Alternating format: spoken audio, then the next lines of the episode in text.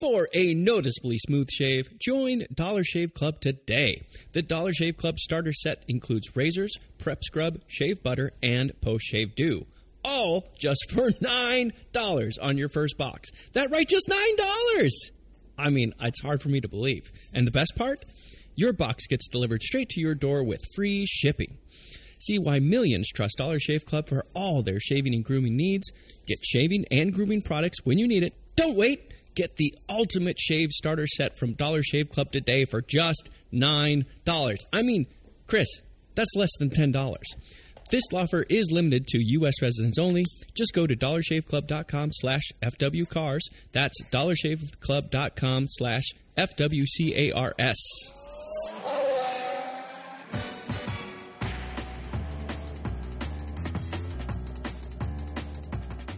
Hello, everyone, and welcome to episode 333, which means we're a third of the way to a thousand, almost, of the Fun with Cars Motorsports podcast, or episode 20 of 2022.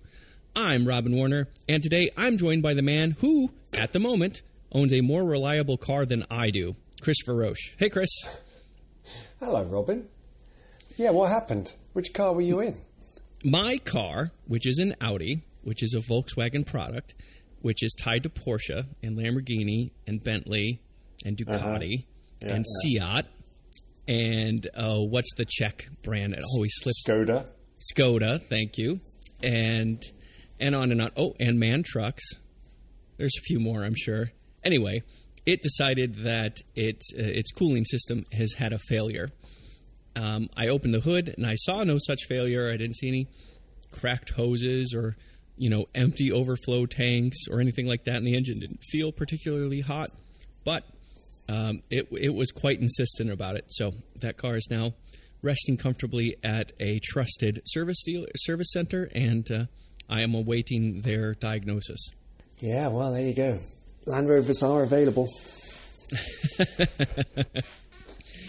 Yes, yes. And, uh, I the last time I had a Land Rover, it spent a lot of time at that very same service shop. Yeah, it's it's not really the car; it's the owner. I find. It is Wednesday morning for another five minutes, and Chris and I are going to talk about the British Grand Prix. And I have a cup of hot tea with milk on the ready to sip as we discuss, because yes, hot tea is also delicious. Ah, Chris, do you have any news? There's some news, Robin. We have uh, Alpine lau- launching the Race Her program. So there's a path to Formula One for female drivers. They, they added an H to racer and are blowing everyone's minds. It is a, a very clever name. Um, and they also intend to increase the number of female engineers they have on staff. So they're, uh, they're planning to implement this strategy immediately. So 50 50 uh, male female ratio for recruitment for trainees and graduate recruits. Um, and uh, their goal is to be have 30% of their engineering staff female by 2027. Um, they also plan to to add a pathway for female go karters from F4 uh, all the way to F1. So, uh, pretty cool initiative, I think. Something tells me that F3 and F2 are involved there. Um, you know, Uh, well, it maybe depends the how good they are, right? I mean, you're right. It, traditionally, it would be F3, F2 to F1, but you never know. There might be the, the next uh, Louise Hamilton out there that could uh, just jump it in one, one fell swoop. uh, I see. I was going to go. I would say Lois Hamilton, but yeah, I, I, I like it. Yeah. Um, what it's I, I'm really I'm fascinated by this because uh, so it's Alpine specifically that's doing this. So it's a team effort, not a sanctioning body or, or management of the series effort. Um, and this is separate entirely from like the W series and things like this. Yeah, that's right. It's Alpine's initiative. It's got nothing to do with uh, what Mercedes have been doing to increase the diversity of their uh, employment makeup, um, and it's nothing to do with the W series either. So it's it's an Alpine uh, it's an Alpine effort. There is this weird double edged sword to it, though, because I remember it was um, uh, Susie Wolff.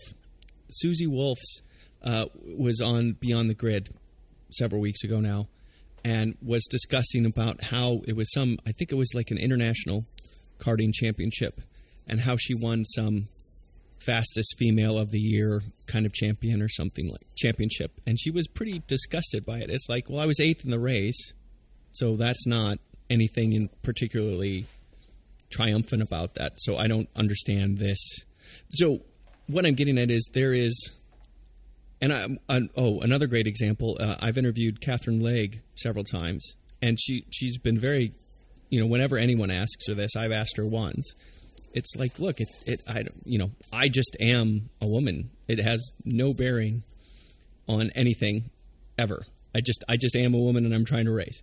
So, when you specifically call it out, is that? Do you see what I'm getting at? I mean, in the engineering world, you just get hired for a position. It's not going to be like, oh, you're the female aerodynamic lead. At least I certainly hope not. But like, uh, how are they going to just it because it just should just be part of normal culture you hire the best person and just as a statistics would tell us that would be roughly half men half women yeah, I know. I know what you're getting at. Uh, you know, if you talk, if you look at people's views to the W Series, there are a lot of people who are conflicted about it. Um, I, I, think the reality is, uh, motorsport is still a male-dominated sport.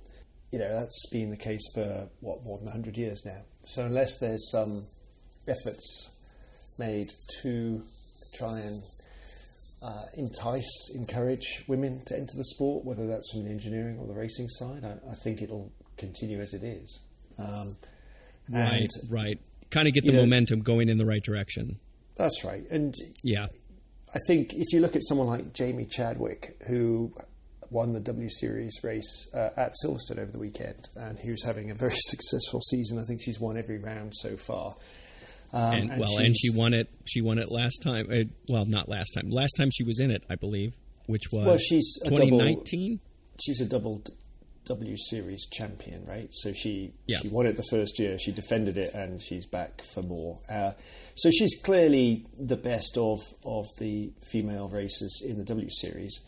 Um, and I think you know she's a Williams development driver, and so the question yep, is how correct. to you know she's obviously talented. So the next step is to be competitive and race against uh, you know men in, in other series. And I think she was looking for the right team, right opportunity, because we know that uh, it's not just about getting into F two or F three. You have to go in with with uh, a team that has a track record of success in that series, right? So um, finding that seat, getting that seat, getting the budget to, to pay for that seat is, is key. So I think she's looking for the right opportunity to demonstrate her capability up against um, you know men of her age and and you know, hopefully continue to climb the ladder. So again, I think initiatives to help people like her open those doors and get those opportunities can only be uh, commended. Yeah, I, and I and I totally agree. And you know, we've had examples uh, in our history.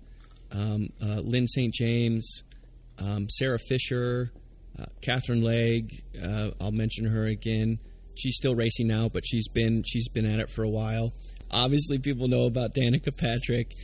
It's just getting people used to the idea that there, it shouldn't shouldn't have anything to do with gender one way or the other. It should just be talent. And I think what Alpine is trying to address and what you're getting at is that there is just kind of this like inherent perceived assumed there's a gender assignment very early age so people just don't even take them seriously regardless of talent so it's trying to break through that wall so people start getting used to it so it can be normalized and it's just a non-issue yeah that's right and to your earlier point obviously you don't want to be hiring um, people who are not competent and capable or you know leading their field because otherwise Alpine's competitiveness will, would suffer. So I'm sure that their standards and requirements won't won't be diminished, but um, they will maybe strive harder to uh, to look at those female candidates that are well qualified, um, you know, and, and, give them maybe an, a, a greater opportunity than they have done in the past. So there were a lot of upgrades at Silverstone. I think uh, five teams brought upgrades: Williams, Mercedes, Alpine, Red Bull, and uh, Aston Martin. And um, so, yeah, there were some significant ones too. I mean, the Williams side pod design for Alex Albon was was dramatically different from what they've been running up until now with a much uh, longer tapered side pod that was a little bit reminiscent to what Red Bull have been running. Uh, Alpine have adopted the the Valley pod, similar to the Ferrari. Um, so uh, um, they've decided to go down the Ferrari design route uh, for their side pod strategy. And then Mercedes also brought some upgrades front suspension, floor, and rear wing. Um, so lots going on at Silverstone. And uh, it led to a very interesting and competitive race weekend. I think the rear wing was the most easy to see, yeah, uh, in terms of Mercedes changes. And it's really difficult with Mercedes because obviously we'll get into this more. Mercedes performance, it did seem improved here, and yet this is also a smooth, high speed track, which is already caters to Mercedes' strengths. So I don't Yeah. know how you look at those improvements. Well, I think you look at it with the stopwatch. Hamilton set the fastest lap, and he was he led he led laps on merit, and he was uh, you know in the hunt for the win. So I, that's I thought he was just trying to get away from all that warm beer. Oh yeah, got it in there, snuck it in. Um, but yeah, let's get on to that in a minute. But I, I certainly think that you The warm Mercedes beer. You want to talk more about that? made a step in the right direction. Um, should we touch on qualifying? Wet, good old wet summer's day in uh, Northamptonshire. Um, we had. well, um, but before we talk about wet qualifying, there's some other things that should be wet and dried and soaped in between, don't you think? And for guys, there's some important parts right in the middle that really deserve more care than a bar of soap. Oh, I am so good at segues. I love this. For this critical cleaning and grooming, the folks at Ballsy are here to help. A one stop shop for all your fiddly bits. Ballsy carries trimmers, as well as aptly named ball wash, sack spray, and more. And worry not, Ballsy is made from the good stuff essential oils and plant extracts. No sulfates, parabens, synthetic dyes, and of course, no testing on animals. And it's made right here, right here being the United States. But perhaps you're not sure where to start. All good. All you need to do is go to ballwash.com, scroll down, and take the quiz and get a customized system tailored to your personal needs. Or just grab what's called the Sack Pack, a trifecta of products to keep it all neat and tidy. Doesn't matter if you're shopping for yourself or an unkempt loved one, because Ballsy also sells a wide variety of gift sets to fit your needs and budget. With over 200,000 satisfied customers and a 30 day money back guarantee, you've got to give Ballsy a try. And Chris, I have to tell you, I don't know why I continue to feel the need to tell you, but I, I just do. I've tried and loved the two headed trimmer from Ballsy, and I gotta admit, it's kind of fun to have products catered to my private privates. And my private privates are very private, Chris. Like, I don't, I don't even like talking about them. Like, I'm breaking rules to talk about them right now. That's how private. To join in on the fun, but you know, like on your own, go to ballwash.com slash FWCars and put in a promo code FWCars. You'll receive 20% off your order of $50 or more. That is 20% off when you go to ballwash.com slash FWCARS and put in the promo code FWCARS. Do it! So But yes, anyway, it wasn't wet qualifying- qualifying, wasn't it? yeah, so back to qualifying. I, th- I thought uh, it was fascinating. where's how, your snappy segue? I want a snappy segue. Um, so Albon made a balls of it uh, in qualifying. It's a bit on the nose, Chris. Let's, so despite let's try. So, uh, uh, did anybody have to fiddle with their uh, with their uh, uh, wingy bits? oh God, grief. Oh, this is going to get better and better. Okay, Please some continue. some some drivers had an early shower after being dumped out in Q1. How about that one? Ooh, there it is. I like that one. All right, so the Haas drivers had a particularly terrible Saturday, as did the Aston Martin boys, and disappointingly, so did Alex. So, despite his new upgraded Williams, um, they they couldn't get a, a lap together. He was very uh, unhappy about being asked to do cool down laps uh, rather than just you know running for it uh, con- continuously, and um, yeah, got dumped out. Let's talk about Aston just a little bit more because weren't they once again promising on Friday? Uh, th- there were lots of teams promising on Friday. Uh, as we all know, it's kind of those times are always hard to interpret, aren't they? Because people are running different uh, different fuel loads. They're doing experimental parts. You, you, it's not always uh, possible to, to get the competitive order from Friday running. And Aston Martin do like to uh, flatter to deceive, or deceive to flatter, or however you want to say that. Yes, yes. They they. I'm sure. Uh, I'm sure they they like to uh, show off in the right places to the right people at the right times. But Sebastian Vettel got some extra laps in, and I thought that would have helped him out. Yeah, oh my goodness. If you haven't checked out the video, the sound of the FW14B, oh my goodness, it's just extraordinary. I've forgotten how wonderful the Renault V10 sounded. Um, and yeah, we've talked great. about this car like two or three episodes in a row now, all for different reasons, we, and we all for very it. good reasons we could talk about it every podcast as far as absolutely. that thing is just magic. And it, and so you you mentioned the sound right off the bat and that's exactly right. Um, and that was running what uh, Vettel claimed was a sustainable fuel. That was not your standard petrol. That was so that engine had been modified to run a different fuel that is a renewable sustainable fuel theoretically at least yeah, that's right. But I just, I love the fact that that's Seb's car. Uh, that he bought it because it had a red five on the nose, and uh, he, he's very much associated with his own number five. And um, yeah, I mean, Mansell was there over the weekend in the Ferrari uh, garage, but uh, it was Seb doing the laps. He didn't seem to be quite on Mansell's pace back from '92 when he out qualified uh, his teammate by 1.9 seconds, but he was he was given a good show for the fans that were there. Yeah, I mean, but just as you said, I mean, it's definitely it's worth watch, worth it, and it was because it was the 30th anniversary of that car's uh, win, and uh, indeed Mansell's championship. So uh, it it was just a, a great place to do something of sorts, and and he did it in front of a record crowd at the British Grand Prix. Yeah, that's right.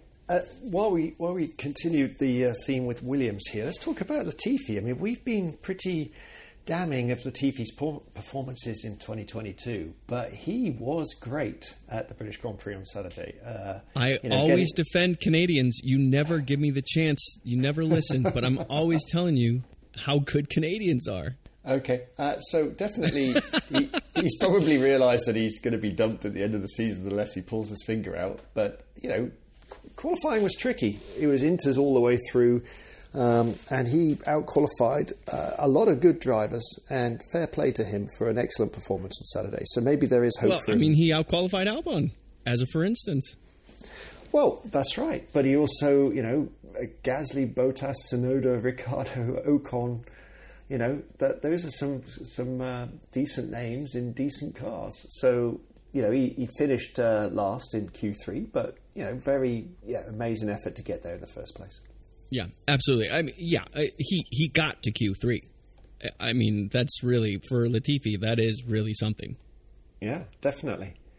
Uh, I thought it was interesting how the battle for pole played out. I, uh, you know, it looked like there were a number of drivers in the mix, um, but there were some some drivers that you know, let's take Max Verstappen. I mean, Verstappen's performance in Canada, as we as we described in our last podcast, was was uh, phenomenal. I mean, he just always looked completely in control. He never seemed to have any moments. He was uh, he outqualified the rest of the field by by some margin. But at Silverstone, he was struggling. I mean, he had a number of spins and moments. Was uh, really really finding it hard to put a good lap in, and so was Charles Leclerc. So our you know our two championship uh, contenders really, because I think we'll exclude Perez for the time being were struggling. and, um, you know, and that left the door open for none other than Carlos Sainz to slip in there and actually get a really good pole lap for, for once. Yeah, really good pole lap. Um, I, I, I think that he was strong and he, you know, he seemed to, in the past races, it, he tended to have really strong Q1 and Q2 performances, and then Q3 he'd struggle this time around, it seemed like he was he was stronger in Q3, generally speaking. It's a little bit harder to say because we had the wet and drying weather, so it wasn't quite apples to apples. Not everyone was dealing with the same grip levels at the same time, but uh, I mean that's always the case to a certain extent, but to a higher degree this time around. But it seemed like he was just mentally stronger than he had been in Q3.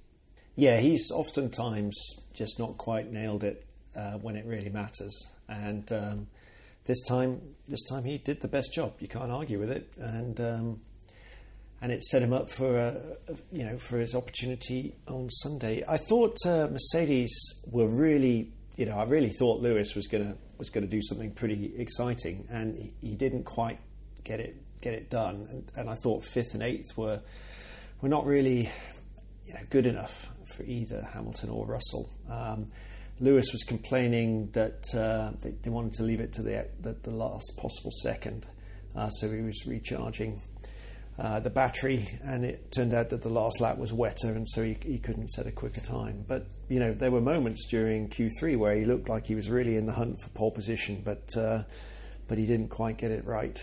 So that was that was disappointing.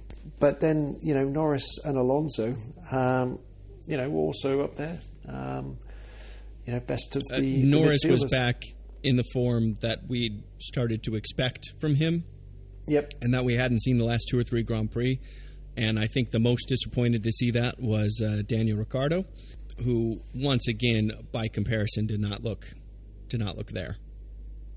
No, he didn't. Um, but Alonso's strong form has you know continued from Canada here at, at, in Britain, and uh, yeah, good qualifying. He, he, featured in the race as we'll talk about shortly. So, so yeah, strong performance from both of them. But then of course uh, Zhou had a good qualifying, getting ninth and and out qualifying his more illustrious teammate.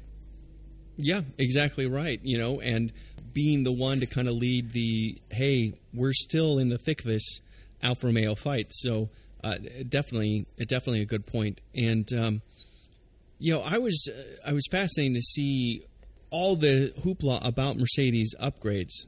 I was fascinated to see where they fell, but then at the same time, just as you kind of talked about with Hamilton, I talked it up to, well, with wet qualifying, that's not really it's not clear to see where true performance of these cars lies and how much of it was luck and wet weather skill and you know timing particular uh, parts of the of the driving. So um, it was interesting to see, but that did lead us to a very interesting race, and uh, we have to start with what delayed the race after the first few hundred meters by a good 45 minutes and that was the it was actually they were both tied together, of course, but it was actually ended up being kind of two separate incidents, each involving three cars, I believe. Um, but the scariest one, of course, being uh, Zhou getting hit and ending up on his lid, heading towards the wall. Yeah, so we had um, him and Russell both making fairly slow starts, uh, and Gasly tried to go in between them um, but the the gap was uh, diminishing, and he was that fair by Gasly, or was that a bit was that being a bit optimistic? Well, one of the Williams, I think, wasn't it Latifi had snuck through the gap already, so I guess he, he felt it was fair game. But uh, but yeah, I think as they were getting closer to turn one, it was always expected that Russell would, would try and and move left for, to take the racing line. But um, you want to maximize your radius, of course, right? Yeah, I mean and, it is a racing yeah. incident, isn't it? I mean it's happened many times. It was just uh, unusual in how dramatic the uh, the result was because you know Gasly contacted Russell's left rear and that spun him into into Zhou who who then flipped and was then inverted running into the gravel trap and that caused a barrel roll that launched him over the tyre wall um, and then he bounced off the catch fencing and landed between the fence and the wall. So it was uh, on on the on the side. Uh, the vehicle was came to rest on its side. So it was an absolutely amazing, dramatic incident. Of course, uh, uh, Russell was stopped. He had a puncture. Um, got out to, to, check on him. Actually, there's quite a lot of um, clips and, and, photographs showing Russell trying to get uh, direct some of the marshals, which was very nice to see. Um, uh, Russell was just a stand-up person, like not racing driver, not not uh, PR, not he just he was just being a good human being during that instant. I think absolutely. Um, unfortunately, it cost him his race because the marshals were too efficient of about yeah, picking I, up his I car. Do wanna, I do want to talk about that more in a moment because that that is a that is an interest. That's a bizarre set of circumstances all on its own. But um, I, I did I, I when I when when we did see the the scariest part about it all was there was a delay in any kind of radio transmission, any kind of racing replay. So everyone, TV watchers, folks watching live, et cetera, et cetera, were there was a good 15 minutes where it was unknown of Zhou's condition, and you know you do it's unavoidable to start to worry. But when we did finally get a chance to see the the replay, the footage, none of the hits that Zhou uh, took seemed very hard. It, he he was bounced around a about, but I I didn't see anything that was probably I don't know over 10 15 G.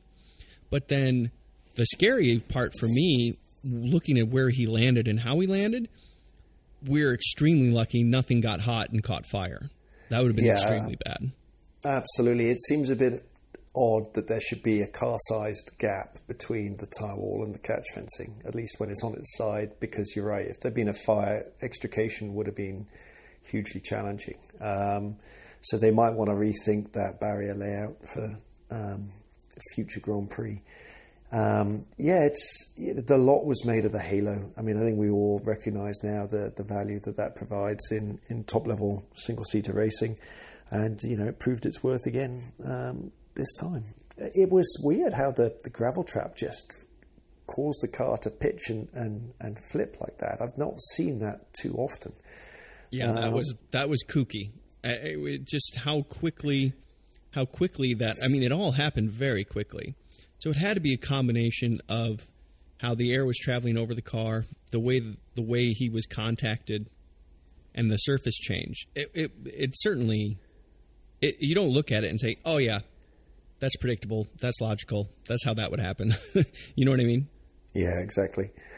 And then, you know, as you mentioned earlier, at the same time, um, we had poor old Alex Albon get caught up in um, in in the efforts to avoid this crash. So what happened, I think, was Bottas braked heavily, so Albon had to brake because he had nowhere to go, and uh, Vettel ran into the back of Albon and pitched him into the pit wall. Uh, and he then spun across the track and got hit by, I think, at least one or two of the cars. What's remarkable yeah. about all of that was it was only Albon that, that retired on the spot because uh, everyone else, you know, people like Gasly were able to take the restart. Um, so you, you, only had three retirees, which was uh, you know Zhou, Albon, and Russell, um, and everyone else took took the restart. So it was amazing that we only lost three cars, but poor old Alex got absolutely bashed around there, and uh, and he he like Zhou went to went to the hospital uh, for a checkup. Fortunately, both are fine, and, and they will be in Austria this weekend. So that's great news. But uh, but um, Albon it, did he took he took the biggest impact. His his G impact was a lot heavier than Zhou's. Uh, ultimately, yeah, I can believe yeah. that. Yeah. Let's talk about that Russell incident a little bit. He got out of his car without hesitation to go check on Zhou, see if there was anything he could do. I do believe he also uh, went to Albon's car to make sure he was okay. He went to another car, and then he specifically asked the uh, Oh, and then he got back in his car, but he couldn't get it to fire. So he ran to the pits because it was, you know, it was turn one effectively where the, all this happened. So he ran to the pits to ask the team, hey, how do you restart this thing? And before he ran to the pits, he specifically told the corner workers, don't touch the car. But by the time he got back, it was already on the flatbed. So part of me is like, well, of course, a corner worker is going to get the car off the track. That's what corner workers are there to do. They know exactly what they're there to do, and they know the faster they do it, the better.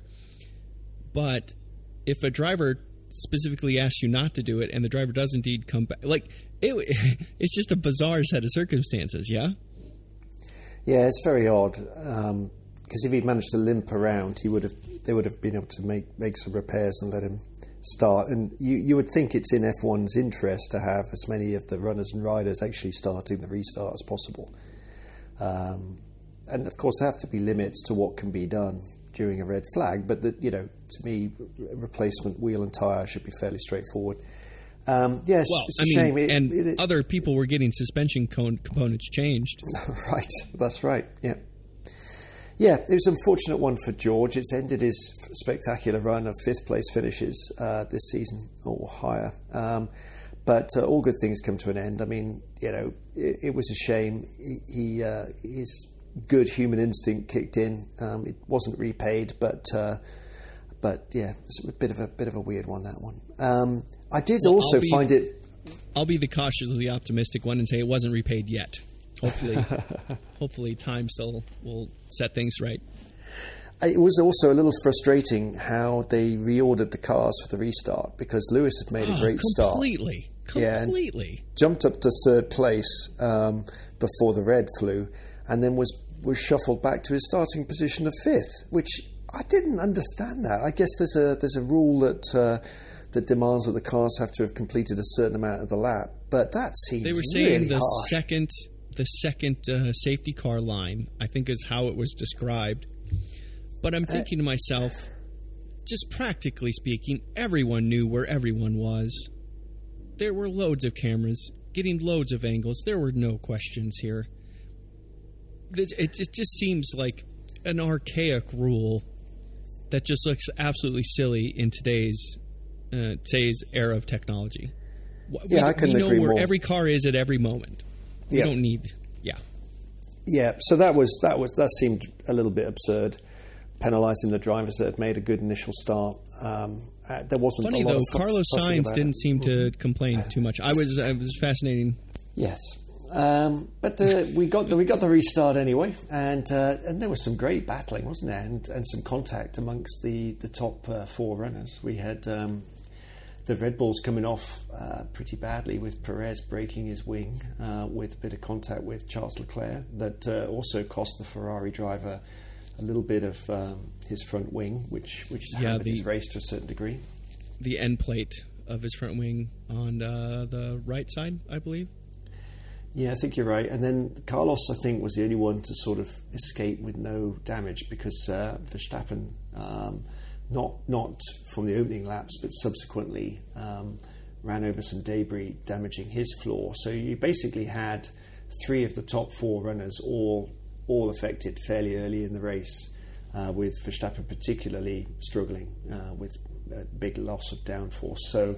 Uh, that basically killed his race and ruled him out of the running, and, and we, we settled into a battle really between the two Ferraris and Lewis Hamilton, which was uh, surprising. Yeah, uh, this was this is what I think a lot of us were hoping to see a resurgent Lewis Hamilton, especially at the British Grand Prix of all events, and he he not only was he towards the front again, it wasn't the top teams, Mercedes after a gap and then another gap to the rest of it. This was this was Mercedes in the thick of it.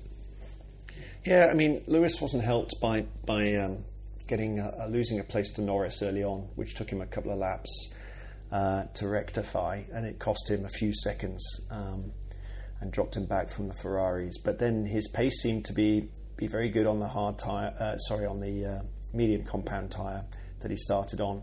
And he was able to run a lot longer than both Ferraris uh, before he changed to the hard compound tire. And you know, prior to that change, he led some laps on merit, and um, it looked like um, was going to be with his tyre offset, you know, fighting it out for the win towards the end of the Grand Prix. Unfortunately, we never got there because uh, we had Ocon um, have a failure with his Alpine um, and stopped out on track that, that necessitated a safety car, and that really got the cat amongst the pigeons, both with Ferrari decisions on who to pit and, and, and gave uh, Perez uh, a new lease of life. So, what did you make of the decision by Ferrari not to pit Charles from, from the lead of the race? boy, I mean, it was not. It was several seconds in between the the safety car being called and when Leclerc went by pit entry, but especially after what happened in Monaco, that takes away a lot of my patience for that.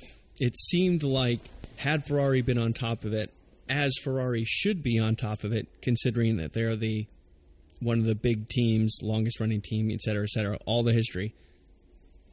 Why they couldn't pit both, double stack the pits, and uh, have it handled that that's complexing to me, and I think that uh, Leclerc was finally reaching his patient limits, and he was just you know, he's always so good at being a team player, but you could tell he was starting to. It was there were fissures in that barrier. Yeah, I mean, he was already frustrated because there'd been a couple of moments earlier in the race where he was clearly had more pace than Carlos, um, but Carlos wasn't wasn't giving up the position uh, until you know explicitly directed to do so. So Charles lost some time, stuck behind Carlos earlier in the in the race, and then. Uh, you know, Ferrari made a claim that it was important for Charles to keep track position, but in reality, he was always going to be a sitting duck uh, with a full safety car when everyone behind him was going to be on brand new set of softs um, and he was on you know fairly worn hard compound tyres. So it it was an odd one, and you know it's it's an open goal. You've got your, your the championship leader Max Verstappen struggling way down the order, not going to score many points. Uh, you got a chance to really claw some of that back by getting your lead driver Charles to to to win, and you would have thought that Ferrari. I mean, you know, at least they got the win this time. But you would have thought Ferrari would have orchestrated it to, to favour Charles, but they didn't seem to. In fact, it looked like the reverse that they were favouring Carlos.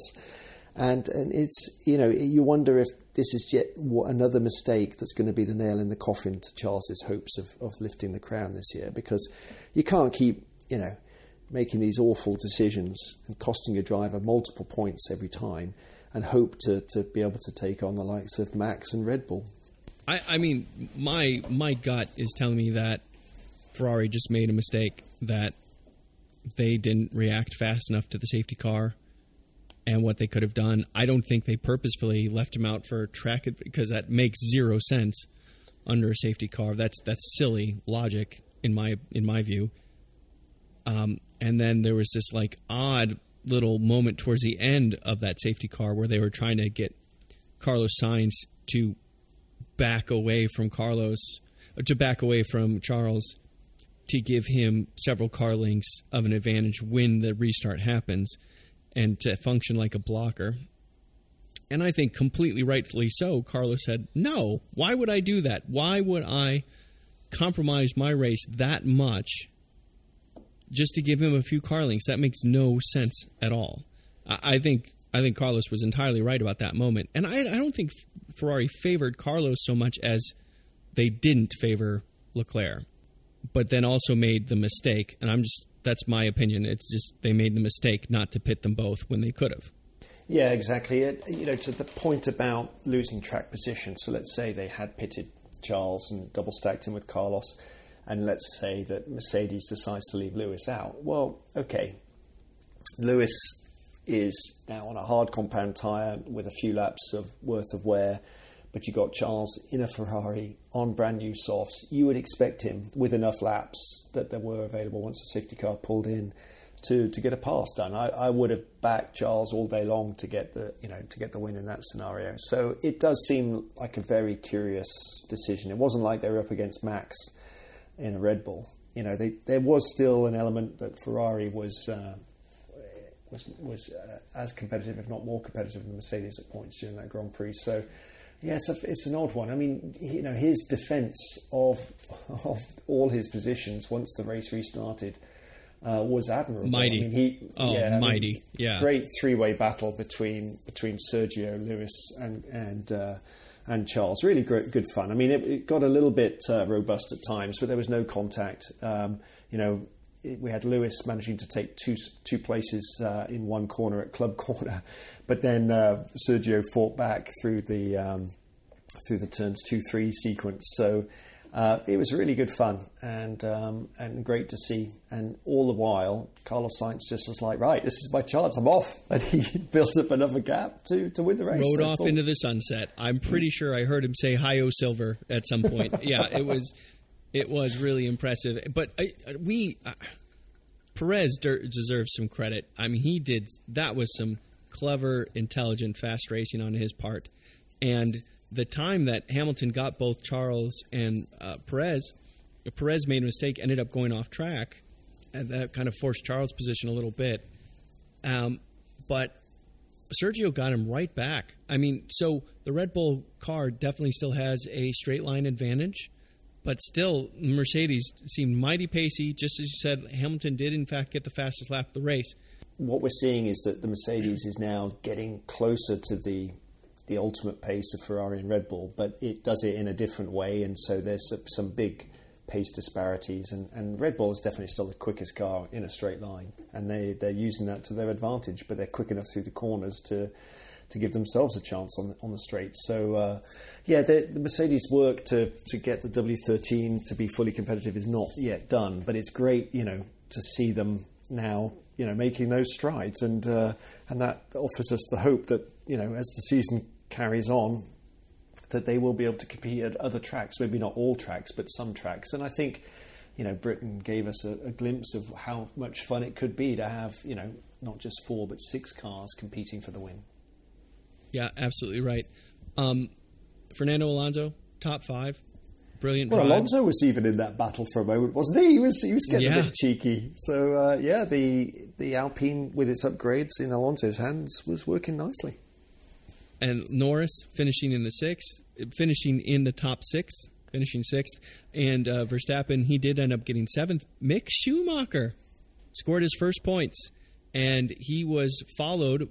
He was followed by uh, Sebastian Vettel. So his mentor, effectively, watched Mick Schumacher trying to trying to pass Max Verstappen to grab some more points. And there were some times that Mick and Max got awfully close to each other. And you know, I I bit my tongue. I bit. I was chewing on my teeth just a little bit at a couple of moments there. Yeah, Vettel said that he was actually cheering Mick on from from his uh, pretty good view of, of that battle.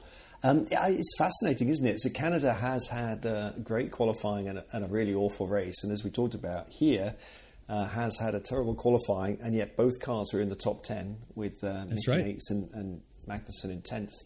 And yeah, Mick getting his first ever F1 uh, championship points and um, competing with the reigning world champion. So yeah, good good effort for them, from them. So um, so you know, exciting momentum and, and improvement. I mean, Mick uh, beating his teammate for once is is got to be chalked up as a as a win as well. Yeah, and to get points in this way, where he's battling, he's battling people. He doesn't get a point; he gets four. You know, it's a it's a satisfying result for him, and you know, beat his teammate in the process. Yeah, all all very good. And uh, we should say that uh, Lance Stroll was not too far behind Vettel either. So the Haas guys were eighth and tenth. The Aston Martin guys were ninth and eleventh. And then it was Nicholas Latifi in 12th place. Under, I mean, not much more than 30 seconds behind the leader. Obviously, the safety car played a role in that, of course, but Nicholas Latifi in 12th place. How about, I mean, seriously, I mean, for that is a proper result for him. Well, and beating Daniel Ricciardo, who seems to have slipped back to his old bad habits of being terminally slow throughout the weekend. I mean, uh. yeah, I, I, Ricky was having a good couple of races there, but uh, for whatever reason, he couldn't get the, the McLaren to work around uh, Silverstone. So yeah, he's still so inconsistent, and even when he's on on a good weekend, he's not really that much quicker, at all, than Norris. So he's uh, faster than. Uh, there's just something about this McLaren that doesn't work for. He's faster than this. We all know he's faster than this. He's well, a race Norris, winner. And Norris should have finished fifth. Really, uh, without the safety car, he would have he would have comfortably finished fifth. So you know, the fact that Norris is, is finishing in the top five and Daniel is the second to last runner is really unbelievable, actually.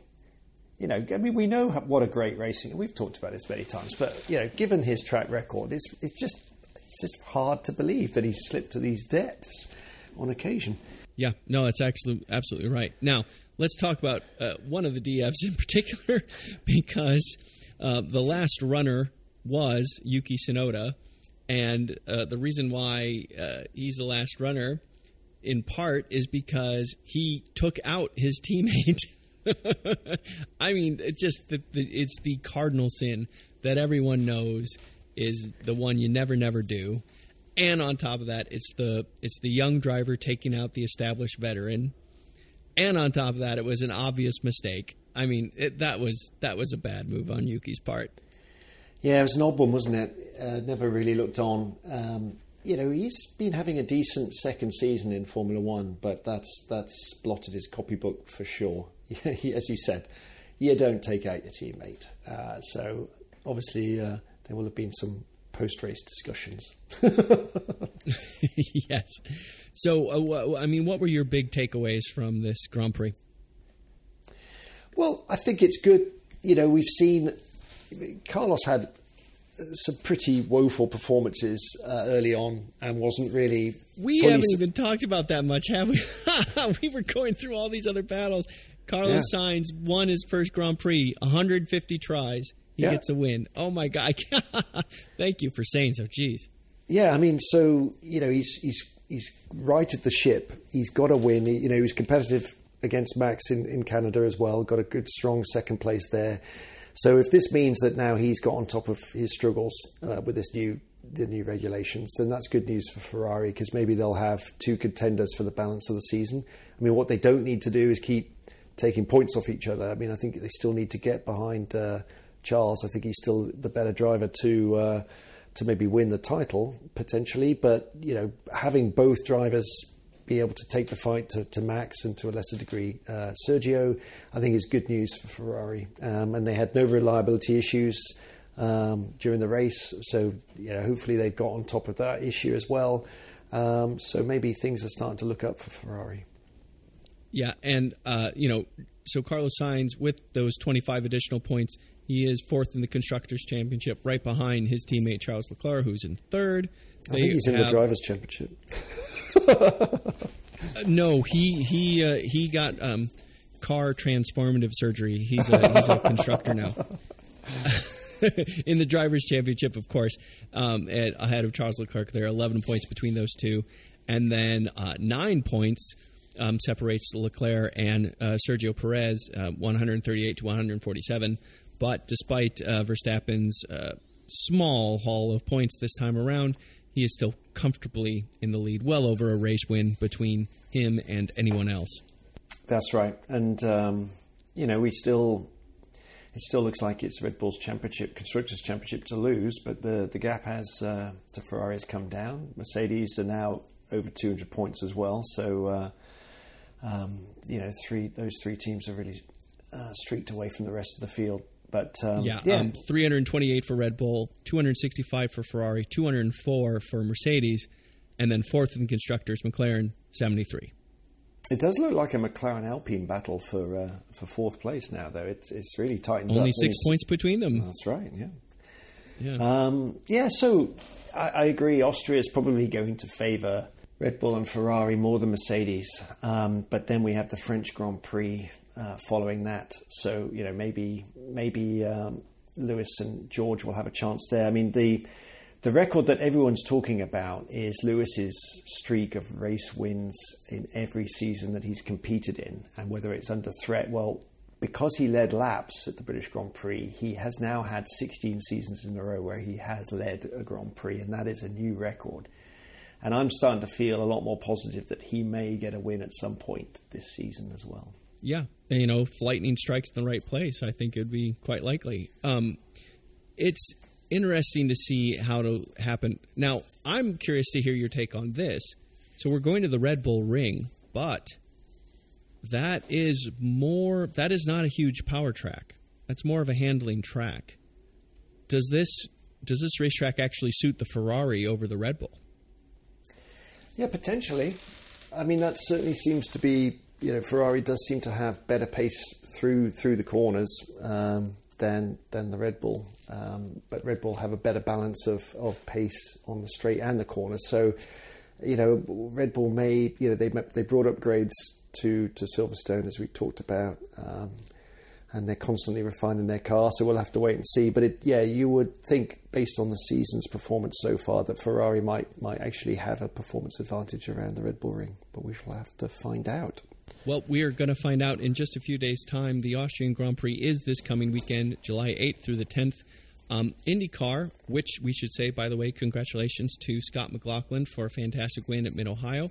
Um, you know, it might be worth talking about that for a couple of moments on the next podcast. That was a great race.